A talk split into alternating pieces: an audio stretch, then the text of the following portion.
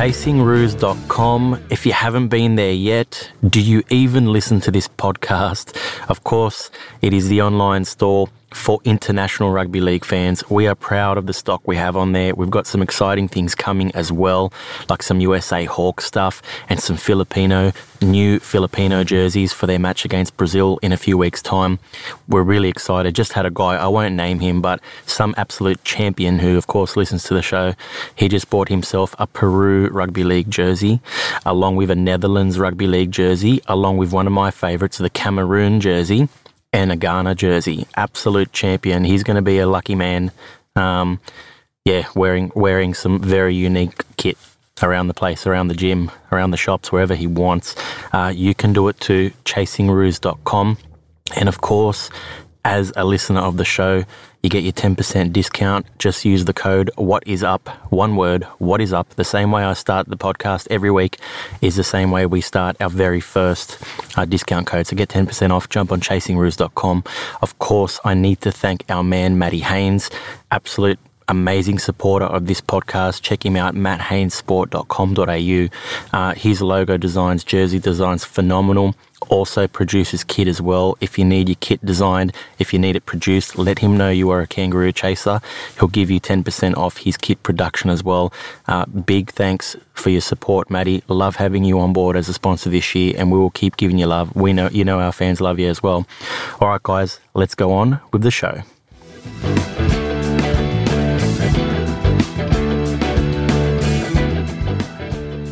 What is up, kangaroo chasers? And well, we're getting excited because the World Cup 2021 for rugby league is getting closer and closer. There's still a little bit of, you know, hesitancy. Will is it on? Will the Aussies go? That's the biggest question I'm getting every day. Will the Aussies go to the World Cup? I'm confident it will happen. We keep hearing about new sponsors from the Rugby League World Cup guys. Um, plenty of momentum. England releasing their new jerseys. Um, it's all systems go uh, in my mind. And, you know, Aussies or not, maybe they can scrap something together. Maybe an Aussie team from England, worst case scenario, playing over there in the Super League. But we'll see what happens.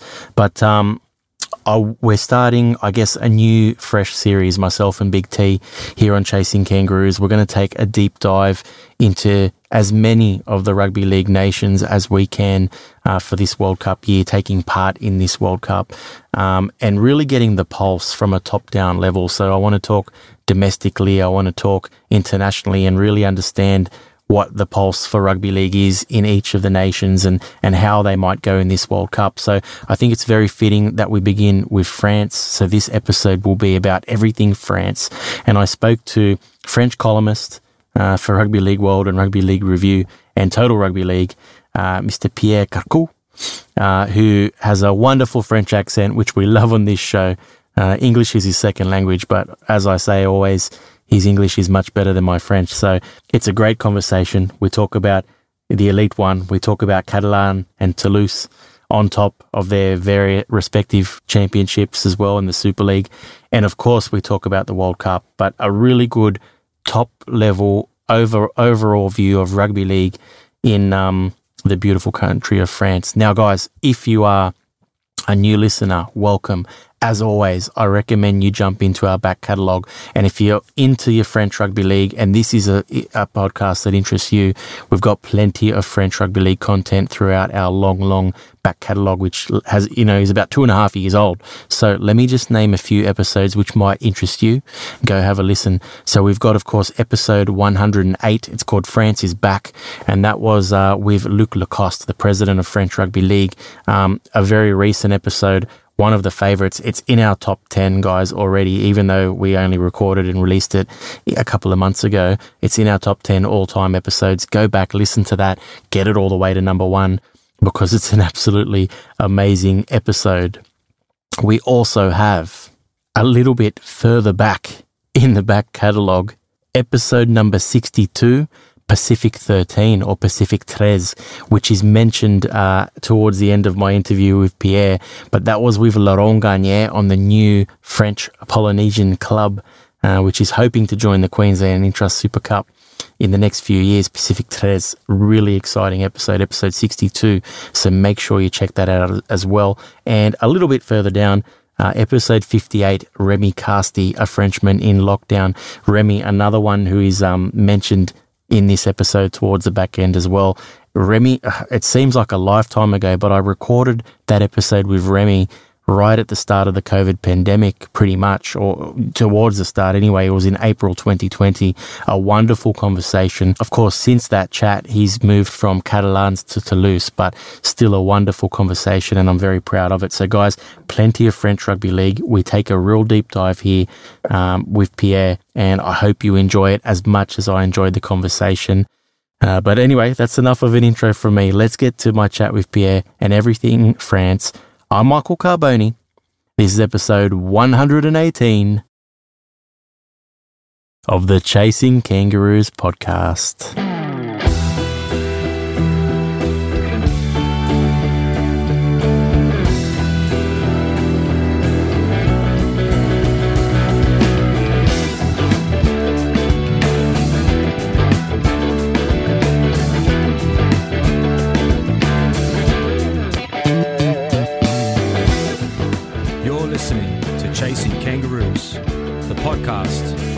For rugby league fans.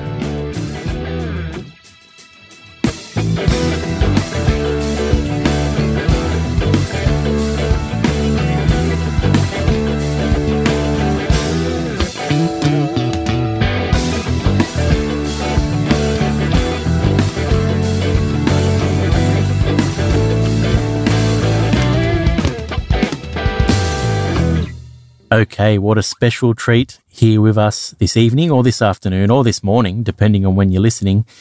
Pierre Carcau, uh, the French columnist for Rugby League World and Rugby League Review. Welcome to Chasing Kangaroos.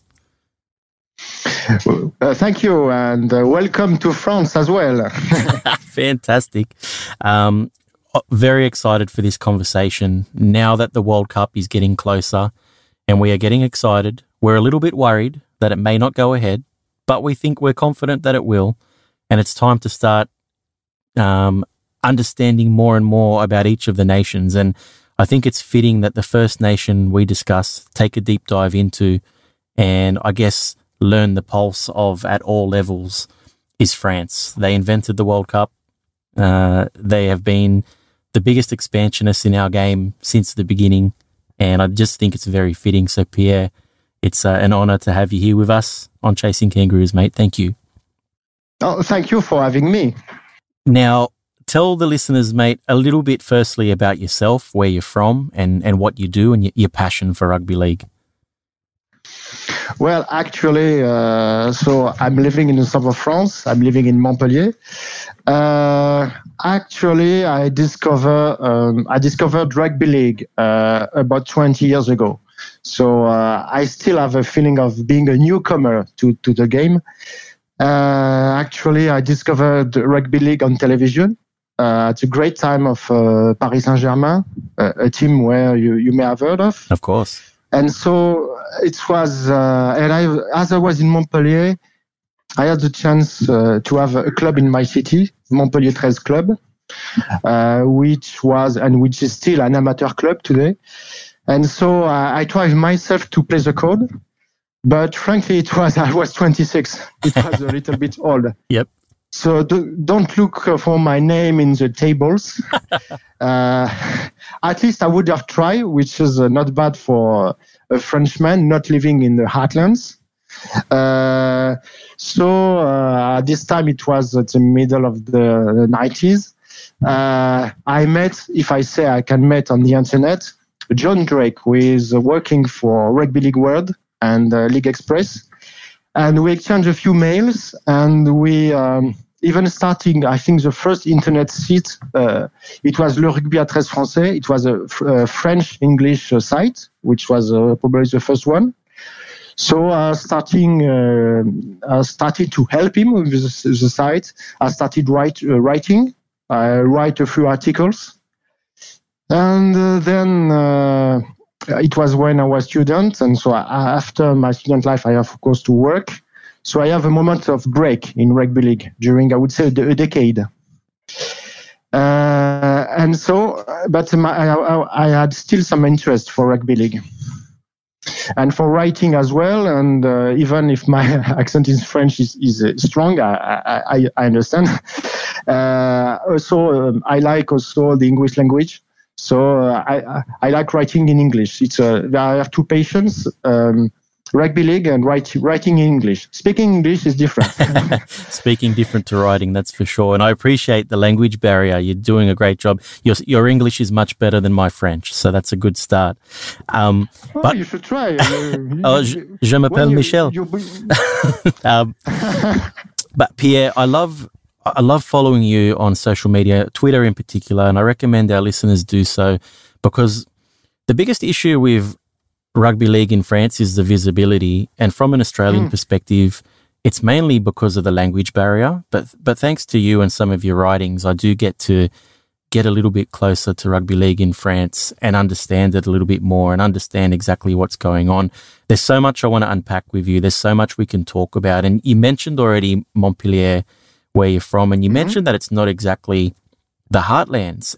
Um, Mm-hmm. But as I understand it, it's it's two hours from Toulouse and two hours the other way from Perpignan, which which That's is right. very much heartland. So, where is is Montpellier the missing gap um, in that southern sort of heartland belt? I think so. I think so because it's uh, uh, the situation in Montpellier is uh, some somehow is a paradox because actually uh, there has been a club, a rugby club in Montpellier since the 50s.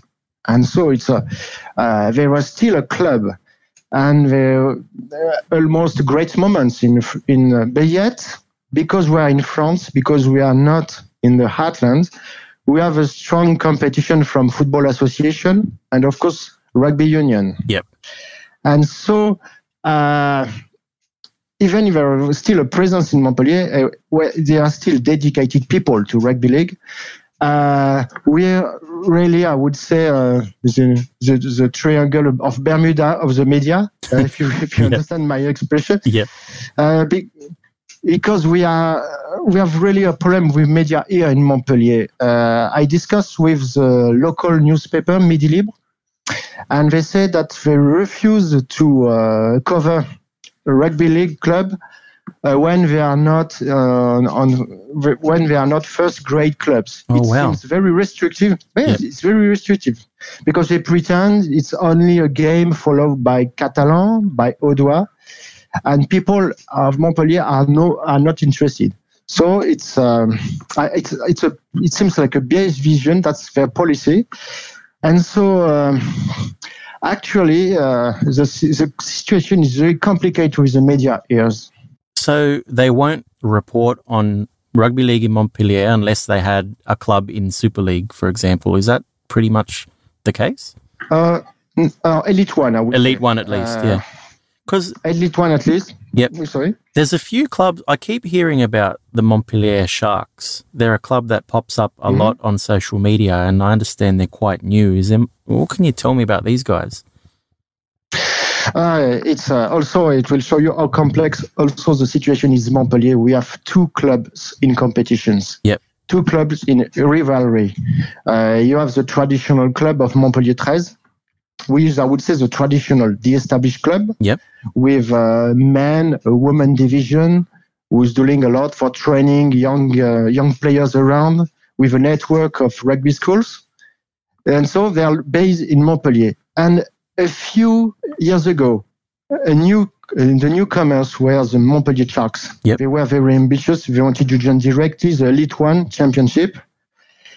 And uh, now they are no more in Montpellier. They are based in a, in a nearby city called Lattes, but that you never heard about. Yeah, it's, wow. It's normal. First time for me, yeah. Um, if I think you probably know the only the only Australian guy who know Latin oh, yep. in Australia at least. Yep. And so there is a problem. There's the newcomers, but uh, they probably uh, they were very active at the beginning of their clubs, but uh, they did not achieve their goal so far, at least. They didn't join directly the Elite One, so now they are in the third division instead.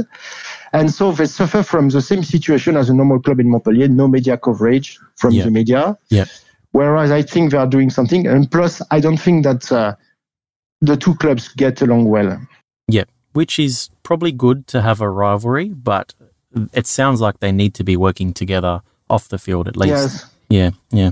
Okay. I think I think it's not the time. I think it's not the time to to fight uh, because Montpellier is uh, an important city. Is, uh, two um, two at least a two and fifty thousand people uh, city. It's a big city for France. It's Yeah. a university, uh, European city, a European uh, size city, and so it's it's a pity that there is this uh, that we are two people working uh, not on the same direction. well, we could probably talk about this subject all night, um, but Oh, uh, oh, there's, yes. th- there's so much to unpack. And what when we first spoke about the what we would discuss tonight, I have no set of questions. I just really want it to be a conversation between two friends or, mm-hmm. or new friends because we've spoken online, but never really in, in person like this. So it's it's fantastic. But I w- there was really there's really a few topics I want to cover, and we spoke mm-hmm. about it, and your your wording was fantastic. So I'm going to use your wording to sort of kick us off and get started. So the first topic the first topic is the Elite One season 2020-21, and you said Elite One, our invisible championship, which this year was visible for once. Can you can you tell me a little bit about what you mean there? Well, uh, this year was exceptional because uh, uh, thanks to the thanks to the, the pandemic, if something can be positive from pandemic, of course, Yep. uh, the, the clubs, as you know, have to play with uh, clo- um, closed gates. Yep. So they have to challenge themselves to offer their public, but also their partners, uh, the, to to televise or at least to uh, to film their games on the social networks and thi- things like that. So uh, at the beginning, it was meant to, uh, as a, I would say, it was meant for their fans in France Yep. and for uh, their partners. But it seems that thanks to this um, uh, new visibility, uh, people from abroad uh, had also access the, the championship, the Elite One championship, and realized the quality, the very good quality of the championship. Because usually, uh, this is not the normal situation in France. Usually, we have a problem uh, about this uh, championship. We have wh- what we call fragmented information. Yep. Uh, because the problem with France, of course, France is much smaller than Australia. I agree. Uh, but the information about Elite One is parceled out uh, between different medias and b- different local medias. Uh, for example, French Rugby League, uh, I would say, um, with French Rugby League, three region, three area are concerned. Yep. But sometimes it can be long distance. For example, if you uh, if you want to travel to, um, I would say to, from Villeneuve to Notts to Avignon, it could, it's a, it can be a six-hour drive, for example. Oh wow. and it's divided and this zone is divided in several um, in several uh, local medias. So for example if you want to uh, usually when you want to cover this championship you have to juggle uh, i would say to juggle with different uh, local newspaper. And sometimes even if in the same uh, newspaper with the edition uh, for example if you want to know uh, have the latest information about the dragon catalan uh, you will find it in l'Indépendant, but in, the Perpignan edition. And the Perpignan edition uh, concerns the equivalent of a few Australian counties, I would say. Wow. And if you want to know about Carcassonne, you have you, you can read l'Indépendant, but in the Carcassonne version, etc., etc. So usually it's very complicated to have um, a unified information about Elite One. So uh, that's for the connoisseur. That's for the people who follow rugby. Let me uh, let imagine. Let's imagine the situation of the French public who have never heard about the code Yeah. you can ask to say, okay, you're going, uh, you're interested in Carcassonne, go to this newspaper. Uh, it's, it's amazing. Okay, there is today the social, uh, the social uh, networks. Uh, there are internet, fortunately, so you have an access to the digital edition of this magazine. But usually it's very complicated because the there is not much visibility. It's insane. It's like to so correct me if I'm wrong, but to me it sounds like it's like the only place you could hear about the Newcastle Knights game would be in the local Newcastle newspaper, and you wouldn't be able to really hear about it, read about it anywhere else. It's it's crazy. Um, And I guess it just shows the not the popularity of the sport, but the importance of the sport over time has has diminished for various reasons, which we could get into. But it's very much a local game, um, and, and, it's pretty. It's probably like that in many parts of the world, but very much so in France. It's very local. How how have we? So, are you saying that now this year, because the teams have been forced to televise their games or stream their games, that mm-hmm. all of a sudden all of the information is there online, and it's much easier for for the local fans to follow as well as international fans? Yes, uh, that's uh, today is easier, and uh, but we don't. If you if you look uh, if you look closer, uh, there are no national media who collect all the information, except maybe yep. Uh, an internet site called uh, 13, um, Mondial. Yep. Which is which, which is now thanks to them we have a national vision. We have also the internet site of the, the web sorry the web page of the French Federation, but their page, of course, is very institutional. You, you're going to have the facts on the most positive way, not maybe in a journalist style uh, yep, yep. Uh, article. But th- that's all. That's all we, we we have today. So, speaking from your your part of the world, do you think that that increased visibility has seen the has seen the sport sort of enter the general public psyche in, in France? Do you think rugby, there is more of awareness of rugby league because of season 2020 slash 2021? I think so. I think so. I think it will make time to uh, to to measure it, to uh, to uh, to appreciate it. But I think it, it bring yes, it bring more visibility because uh, we were in a time where the many um, sport events uh, had been cancelled due to the pandemic. Yep. And so I say it's very difficult to measure it because uh, French rugby league uh, hasn't many uh, many means. For example, they, they cannot organize a national poll to see uh, mm. the image of rugby league, or they are. It's difficult when, for example, they. I know that they have trouble for when there is a game on beIN Sport Channel, for example.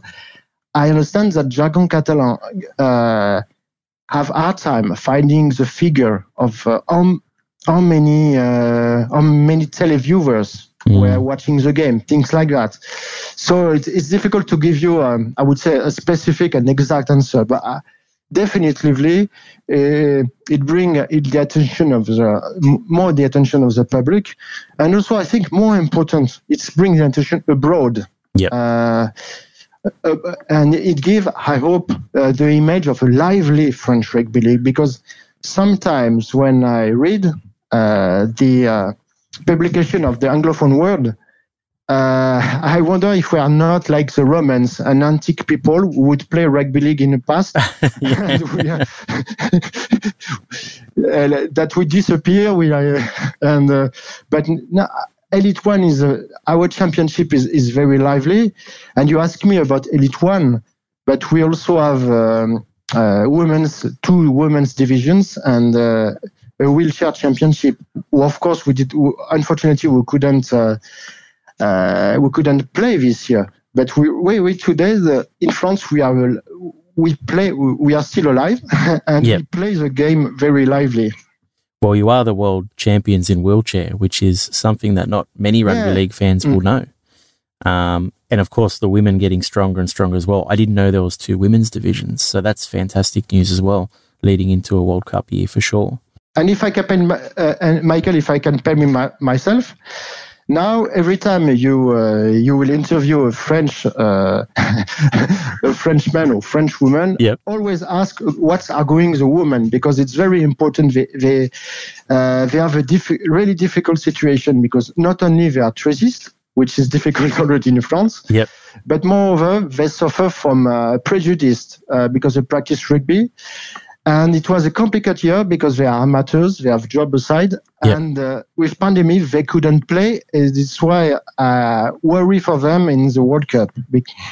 I should. I wish I asked more questions about the women's game of Luc Lacoste when I had him on recently because uh, he was he was fantastic. And but we have had uh, Lauren Biville on the show before, mm-hmm. And um, she's mm-hmm. she's spent some time playing in Queensland, and she's she's done so much actually. She's done a fair bit in Africa as well, but obviously French French born, and um, mm, she yes. you know probably if she if she's an example of the level of talent over there in the women's division, then it's it's certainly much stronger than many would would know and understand. So I think that's fantastic.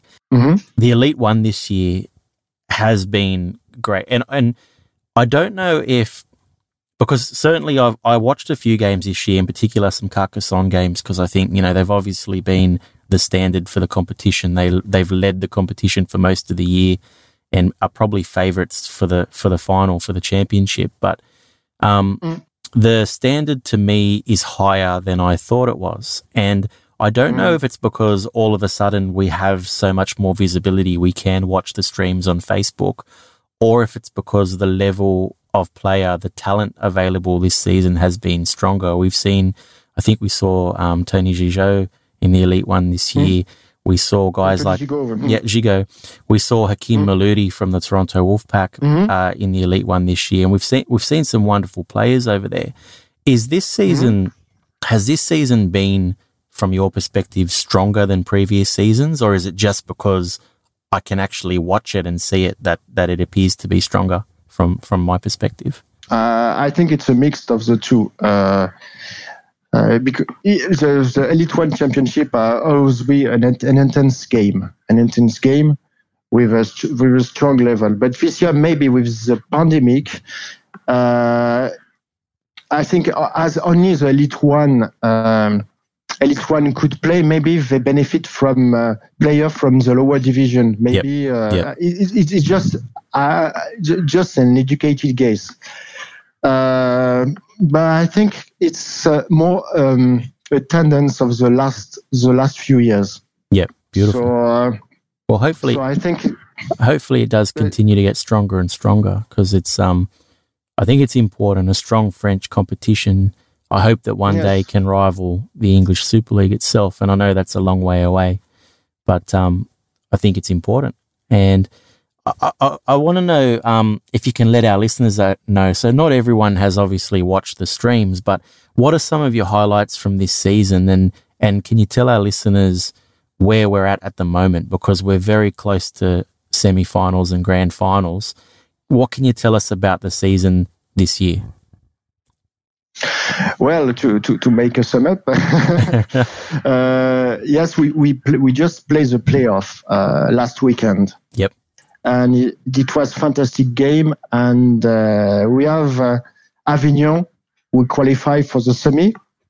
Uh, Avignon, we made. Uh, we made a, a, a, really great game because they beat Limoux, and Limoux was a, a favorite of the competitions. Yep and so and and you have to to say that Avignon has a, a very good player. Not m- many international players. Some of our players are people that were trained in, uh, in their team, as home trained, I would say. And they, it was without Tony Gigot because I don't know if you uh, if, if, if you know it because at one moment of the season Tony, Tony Gigot did play for Avignon during yep. a few games. Now yep. he's in Toulouse, so without, even if without Tony Gigot and great players uh, like this, and with a pair of talented um, players, um, I think it's uh, uh, Payne and Jouffret, who are very uh, pair of talented players. They managed to beat Limoux at home, and that's that's uh, an extraordinary uh, result. So that is to say that Avignon will now have to play in semi-finals Carcassonne, which mm. is I think the, the favorite of the competition and it's going. I think it's going to be a very open game. And uh, in the other playoffs, uh, we have the the qualification. Uh, we have uh, uh Lézignan was not playing because they were qualified for, for the semi-finals. But we have the, the qualification of uh, Tres, Tres Dragon, uh, sorry, Saint-Estève, uh, yep. Tres Catalan, yep. which is the reserve grade of the Dragon Catalan. Yep. And uh, even if the score was very uh, was a, a, large margin, it was not obvious because they play Villeneuve-sur-Lot, the last surviving club of the southwest uh, of France, mm. and it was a thrilling game until the I would say the uh, the, the, second half or the second half, if I can say. Yep. Uh, so it's it's promising a, a, a great uh, a great semi-final between Lézignan, the Audois club, versus uh, versus 13 Catalan Step, and there is going to be, I think, a, a, a game with powder. yep. Uh, an explosive game uh, because there are two rivals in the French uh, the French Elite One Championship. There were, uh, I think, it's a 50 person games. Uh, it's going also, so maybe that's my educated guess. wow. Uh, coach is coached by Aurélien Cologni, who is the former coach of the French team during the the previous the former presidency. And he will play Catalan, Tres Catalan Club, which is a uh, club with support, I would say, the present presidency. So maybe there is some revenge in the air. I would oh, say. wow. I love it. I love it. When um when will the semi-finals be taking place? This weekend. Okay. Uh, Saturday, Saturday and Sunday, and uh, I've just learned that they will be televised on Via Occitanie, a local uh, free-to-air channel. Uh, that people can uh, can access on the internet as well. Sensational. So it, Yep. yes, it's a it's, it's a great news because uh, even if the um, the production on the social network were quite good regarding the, the means of the club, Yep. we uh, is going to to to bring a, a good package, I think. Uh, of, of these semi-finals and uh, really two two great games I would recommend to watch. Well, we will share those on our social media channels on Chasing Kangaroos this week. But we get to have some fun, Pierre, because this episode we're recording it the night after State of Origin, and we will be releasing it the after the semi-finals are played. So, Mm. what I'll get you to do is make a prediction as to who you think will win, Ooh. and then we'll see if you're right when we release the episode next week. So you you want me to take position in a in a competition where there are Audois and Catalan. So you you don't want me to to, to live for long for a long time anymore. Okay. Uh, frankly, w- I would say um, I would bet on Carcassonne. Yep. Uh, so, sorry for Avignon because I like Avignon and I think it's important to have Avignon because it's the southeast of France Yep. and uh, they bring a lot of players to the French national team. But I think Carcassonne at home, uh, with uh, Carcassonne as one of the strongest budget in the French championships. Uh, to give you an idea, it's about uh, more than. Uh, Maybe it- it's going to make you laugh as an Australian, but the budget, to give you an example, is uh, uh, about one million of U dollars, for Mm, example. mm, mm. And so probably one of the highest with uh, with talented players. Uh, I could uh, I could uh, quote for example uh, Alexis Alberola, Yep. Alberola, which is a, a key player of Carcassonne. Uh, it, I think it will be difficult for Avignon, uh, moreover because they have a game uh, they played last weekend, and so uh, Carcassonne has uh, one week to rest, and it's in, in our game. It's imp- I think stamina is very important Yep. as well. I think it will be complicated. The other game will be. Uh, I think it will be amazing. I hope there will be no brawls on the field, Yep. but uh, it will be uh, maybe I would say a, a small advantage for Lézignan because uh, Oh, playing, wow. uh, Lézignan is playing at home.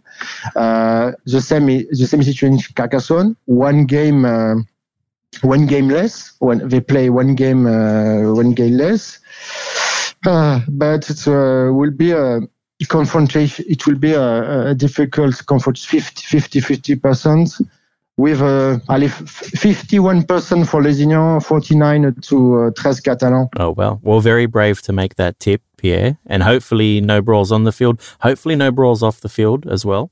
Um, Mm. Hopefully, it's just some good, clean fun. But um, Yeah. excellent. So, we're predicting a Lézignan and a Carcassonne grand final.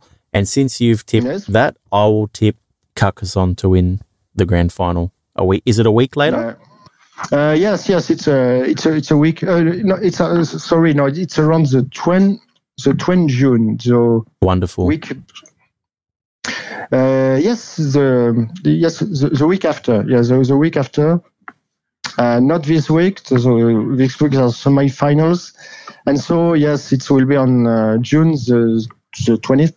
The, the, and and what's extraordinary, at least we will see the famous uh, stadium of Toulouse because uh, it will be held in Toulouse Saint Denis Stadium, Ernest Wallon, which is now the um, the big stadium who will host the Toulouse Olympique. I love it. And um, are they allowed to have crowds yet? Are crowds back? Yes, but Beautiful. with um, a, a, special special protocol, not like in Australia. Yep. Yeah, yeah. where you, I think it's uh, um, up uh, to I think up to five thousand people will be allowed in the stadium, which is fine. With I think, yeah, they'll definitely be very loud. I think that's fantastic. Um, I love this, Pierre. Like the insight to the Elite One, we don't get this regularly uh, in Australia in particular. So I appreciate the knowledge. But let's take a step up. You mentioned Toulouse. Um, mm-hmm. So let's take a step up in professionalism. And to use your words again, so when we spoke about our topics for tonight, you said Toulouse are overflying the Betfred Championship and the Dragons mm-hmm. Catalan have been have had the best start to a season in their history. How great mm-hmm. is it to see French teams at the top of the, the top two div- divisions in England? Yes, yes, it is, and uh, somehow it's a little bit normal because uh, to, to, I mean, not because we are French. I'm not that chauvinistic, but uh, but because uh, you know uh, there is a lot of pressure on our clubs, on Dragon Catalan Toulouse, and they are really condemned to excellence, not because because uh, they are not at when it in terms of communication, in terms of communication, they are not playing with the same weapons as the Union Games. Yep. So it's a very Super League. It's very good to have Perpignan Super League. Toulouse, Toulouse would be fantastic to have the capital of uh, Occitanie. Yep. Uh, to have a Super League, and uh, I think they have been waiting. They have been waiting too long, and uh, I do hope that this year will be the, they are overflying the championship because they have a, a good training, uh, very good training policy, especially with the reserve grade who is, play, who is playing in Elite One. Uh, they managed to make uh, it's not. Uh, uh, it's not trivial. They managed to make the peace with the union club of the city, which, which is which is very important. They, they travel with good. They have a gentleman agreement with the famous Stade Toulousain Union Club. Yep. So for all the lights are green for them. So and now uh, they, they, have this uh, wonderful 20,000 seats stadium, mm. Ernest Wallon, yep. which we, a very modern stadium with really uh, aim for entertainment, a fantastic one, and yet they didn't have the opportunity to test it in yep. championship. Yep. Uh, which is uh, we thought, for example, the game versus London would, would be would have been the perfect game to to launch uh, this stadium because London means a lot for French people. London is an important city. But now I feel there is a frustration in Toulouse Olympique because uh, because of this rule of the um, seven day of quarantine for the players yep. and the fact that most of the championship club are semi-amateurs and not professional, uh, they are they, are, they have to wait to uh, to celebrate the stadium the way it deserves to be. You, you see, uh, so I, I, feel they are overflying the championships, but I think that they're very cautious because they know that maybe underhanded, underhanded tricks can always happen. Yeah. Like in, and it's also a competition. We are not. Um, uh, we are not afraid of getting uh, uh getting rid of uh, Toronto Toronto, the yeah. most populated, uh, yeah. uh, the most populated city in Canada. So they are, of course, very happy. They are overflying, but they are still they are still their feet on the ground, if I can say. Yeah. They are very cautious, and uh, but I really I hope it will be the last season in championship at at last. Uh, they will get to Super League next season because they deserve it. And uh, I think we say in France, la plaisanterie a assez duré. The joke has lasted too long. yep, I love that. I'm going to try and use that. Um, now let's well, let's dare to dream. What would you know? We spoke about you know the visibility of the the Elite One and rugby league in general lifting in Mhm. France this season. What would a second team in Super League do for the visibility of our sport in your country? Uh, very much, very much, at least on a regional level. And uh, uh, because we will have two teams from Occitanie, Yep. Toulouse and Perpignan. Yep. And to give you an idea, of course, Occitanie is a French area. It's much smaller than any of your states, Yep. but it's as, popul- as populated as New um, New South Wales, for Wow. example. Yep. Great. So it's so it's very important. At Ovalie is said also to be a, a place uh, of an imaginary land that we call in France Ovalie. That is to say, a place where there is rugby culture. Well, even rugby, uh, of course, it's uh, it's many union. Yep. Uh, but, but it's uh, even rugby culture is even stronger than football association culture. It's probably Mm, the wow. only part of France where there is so. So at least uh, having these two uh, teams in Super League, we bring a constant attention of the media, especially when we have a derby between the two clubs. Yep. Because a derby between Toulouse and Perpignan is something that the French media, even the mainstream one, are familiar to. It's a, a rivalry in Réunion, for example, Toulouse and Perpignan, and I think it will change. It will change a lot. Uh, maybe we're not going to to be on the front page of the national newspaper. We mustn't dream, but at least it would re-establish um, a rugby league in the country of rugby. Yeah. That's wonderful. as simple uh, as simple as that.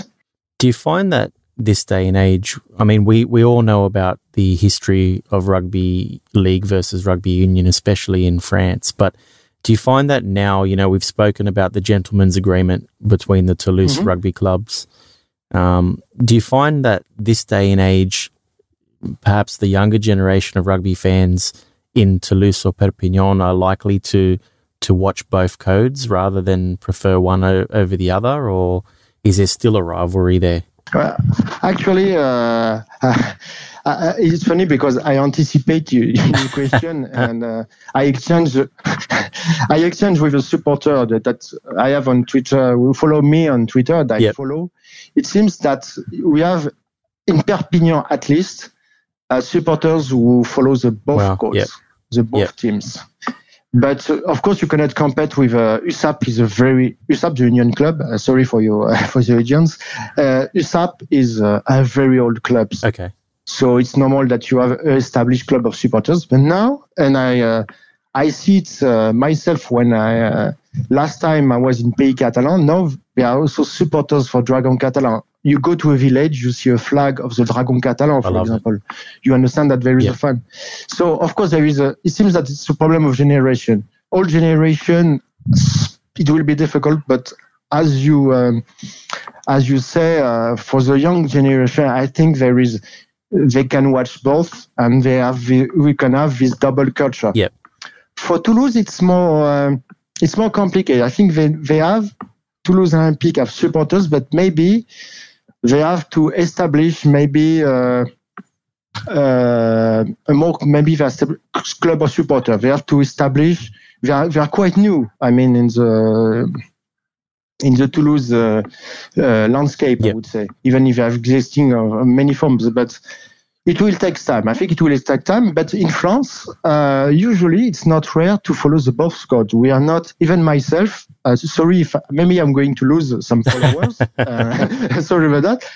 I happen to see Union games, especially when France is playing, because uh, when France is playing, I forgot that I am a French rugby league uh, fans, and I want France to succeed. And I think it's the same thing in another direction. Uh, so I think it's possible to have this double culture. It's, it's not like in England. You see, in England we have a social gap. Yep. If, you're, if you follow Yep. Union, you tend to be middle class, living in the south with uh, maybe a cottage, uh, eating cucumber sandwiches or whatever. Yep. Yep. Uh, but uh, in France, we don't have the social gap. It depends where you are born. In do, are you born in a union city? It's or a league city.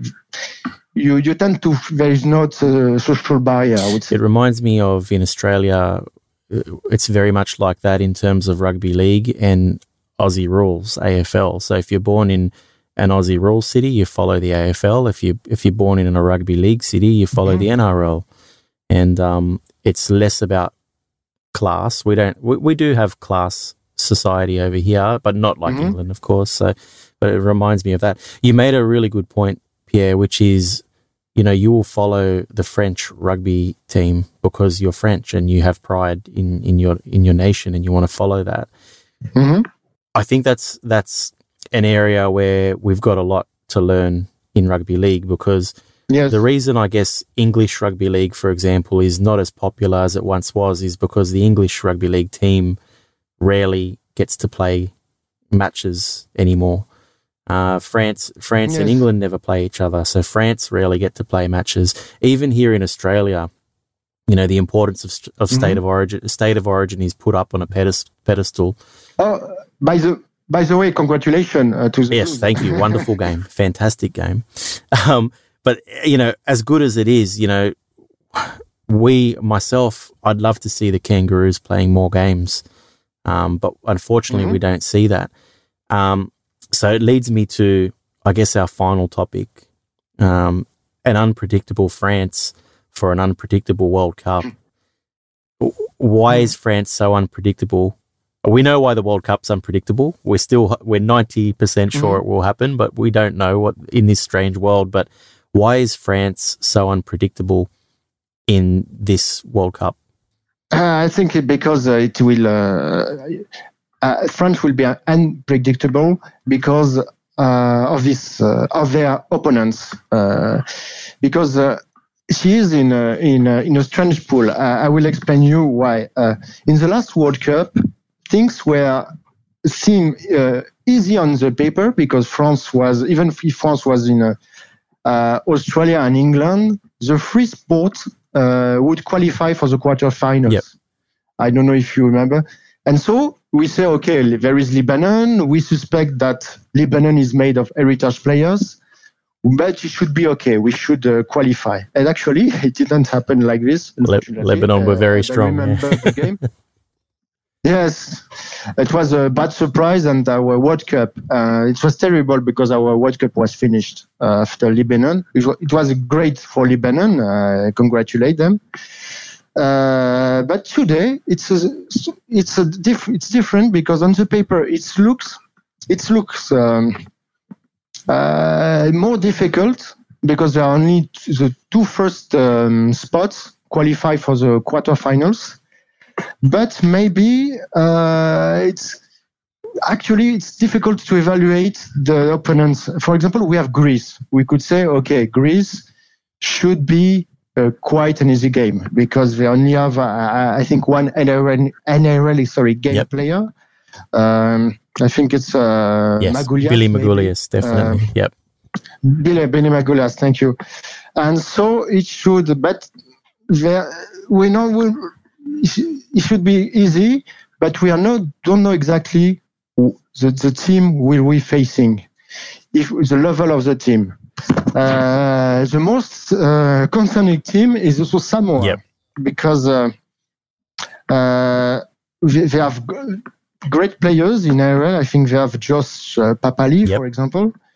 Uh, so, what kind of team will France play? Will they will they play a team made of Samoan players playing in Europe, or a heritage player. Plus, there is, uh, as you as you probably know, because you are you are closer to, to Samoa yep, than yep. me. It seems that there is some kind of conflict with the player and the Samoa Federation about. Uh, so uh, uh, maybe it can be easier than. Uh, uh, it can be easier on the pitch than on the paper because maybe we will France will play Greece. So as I say, should be a victory as long as they don't make mistake, yep. of course. But maybe they're going to a fragmented Samoa team. So maybe it's a chance for France. Uh, maybe France have more chance this time. Uh, uh, maybe I'm a bit bold on, on, this one, but more chance to qualify for the quarterfinal as long as they, of course, they play well, they make no handling errors, they, they, they keep on their discipline. so uh, it, it's a strange. It's why it's, it's, I think it's unpredictable because we don't know exactly what our opponents w- will. I mean, England. We know England very well, even if we don't play them often. Which Yep. yeah. but with England, we know what we can expect. We, we can expect to maybe uh, a lo- certainly. I'm afraid um, uh, we will not win that game, but maybe the margin. We, what would be interesting is the margin of Yep. points between Yep. England, and if we can make some uh, dirty tricks during the game. Uh, but somewhere in Greece, are unpredictable. It's why for France, it's difficult to to, to know what. Uh, if you will qualify or You're not. right. It's very unpredictable. Some you've hit the nail on the head with Samoa. They could potentially have a very strong side. If you think about, you know, players Mhm. like Jarome Luai, uh, Josh Papalii, who you've mentioned, and players Mhm. like that, they could certainly field a very strong side. But will they? Um, there's plenty of politics in rugby league as always, and, and Samoa is is no um, i- i- is no stranger to the politics at the moment, uh, facing facing their Mm. game. But what we can sort of predict maybe is who are some of the players we can expect to see playing for France this year. So we know about the Theo Fages names and things like that, but who are some maybe some new faces, some of the younger guys playing for Catalans and Toulouse, for example, that we may not have heard about that we really should learn the names now because they're going to be there and they're going to be exciting. Oh, it's it's a difficult choice because uh, uh, because of the elite one, we there are so many unusual names. Uh, we add to Yeah, the wow. list, but uh, I think some are obvious. Ma- Mathieu Laguerre, I think should should uh, uh, should do something very uh, in, should be a, a very inter- interesting player uh, if he play for France, for example or Corentin Lecam, uh, the, the, the, the, the giant player, I think the, the biggest Yep. player in the rugby league world. Uh, I, I think, and this one are, are, are, young, talented players. Uh, I will be happy. I will be happy to see again Remy Casty Mm, and Gigot, yep, of course. yep.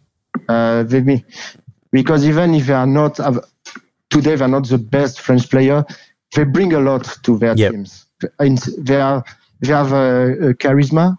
Um, they are they are an important they are an important uh, in the team spirit in the team spirit and they, they bring their talent they bring their skill to, to the teams so I will be very happy to see they, they are not new uh, but uh, it will be very interesting because Theo, uh, so, sorry uh, Rémi Casty and Tony Gigot had a difficult period Yep. himself uh, Tony Gigot uh, found uh, uh, did have some problem to find a new club, and uh, Rémi Casty was uh, um, fired uh, uh, from the Dragon Catalan.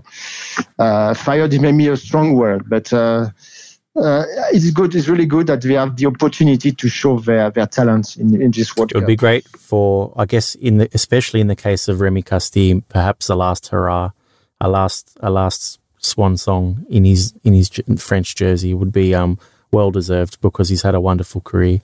yes, I agree. I agree. Final question, Pierre, and it's a big one. So let's look at the World Cup, Mhm. men's, women's, and wheelchair. Where do you expect Mm-hmm. your French teams to finish in each of those competitions? Um, and what would be a good what would be the a good result for France? Uh, I think a, a good result for France uh, will be a minimum uh, a qualification for the quarterfinals.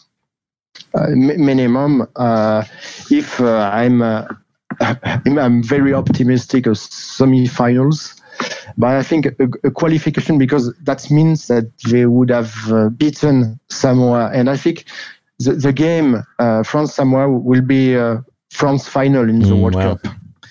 If it uh, the women, uh, I have some concern really from the women teams because even if they are uh, they were gathering from the French Federation, they haven't played. Unlike, for example, the British the British girl or the Australian.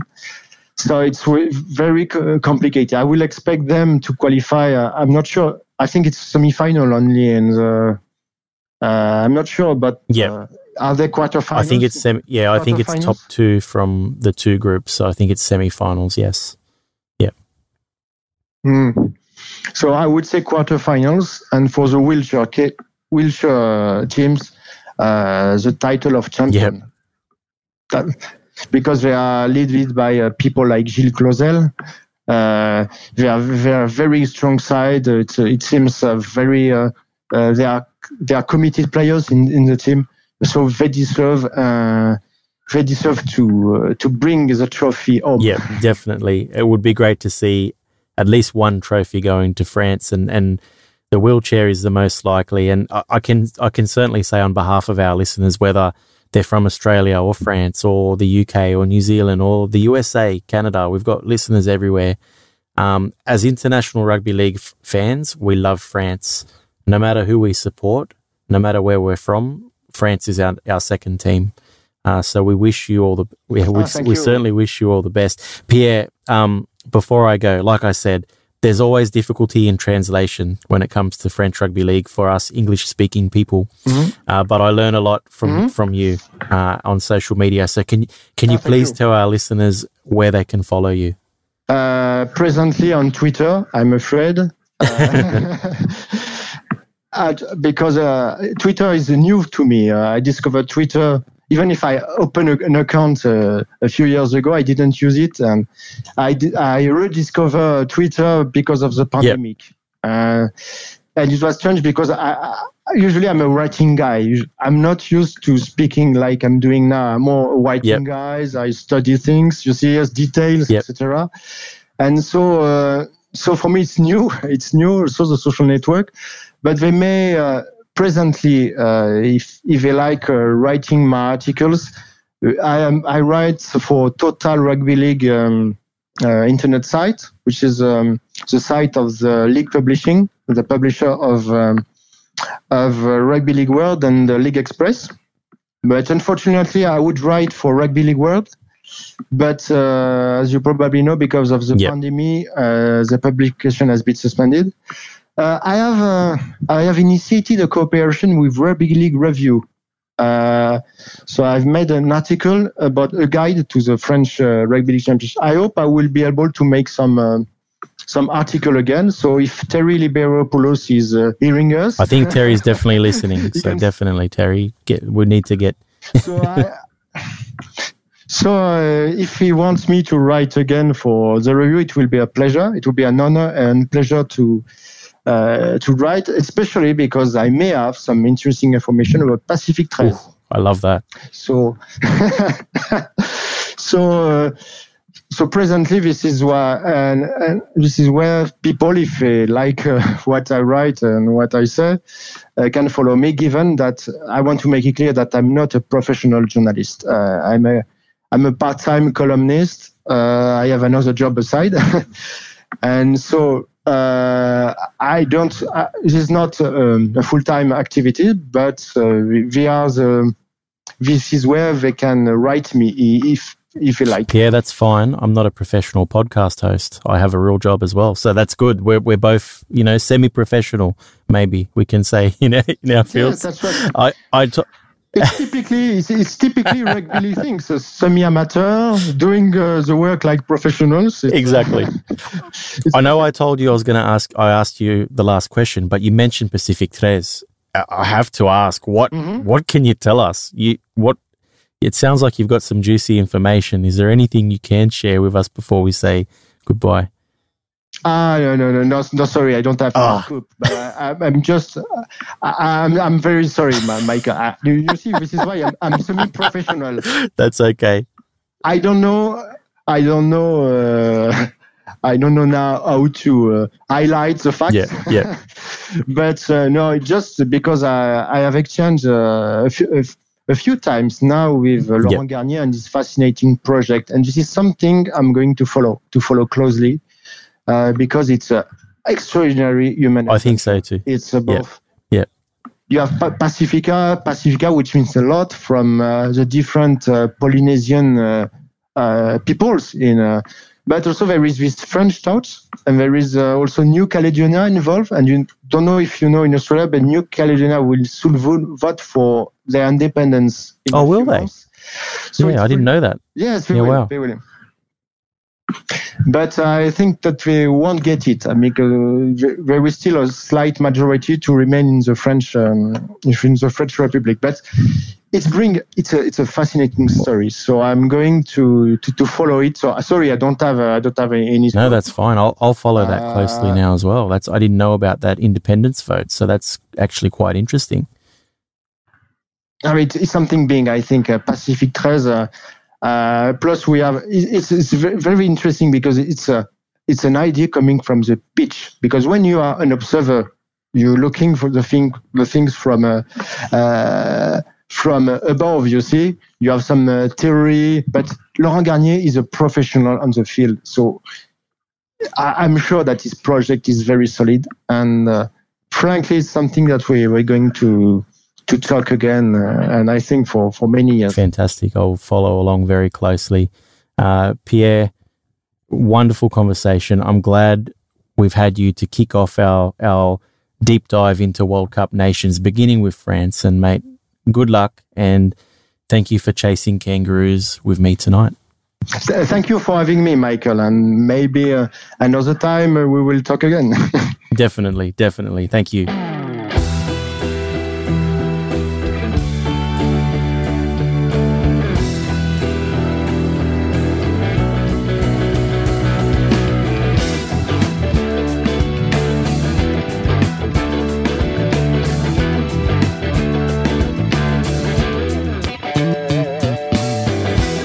Chasing Kangaroos is brought to you by Matt Haines Sport.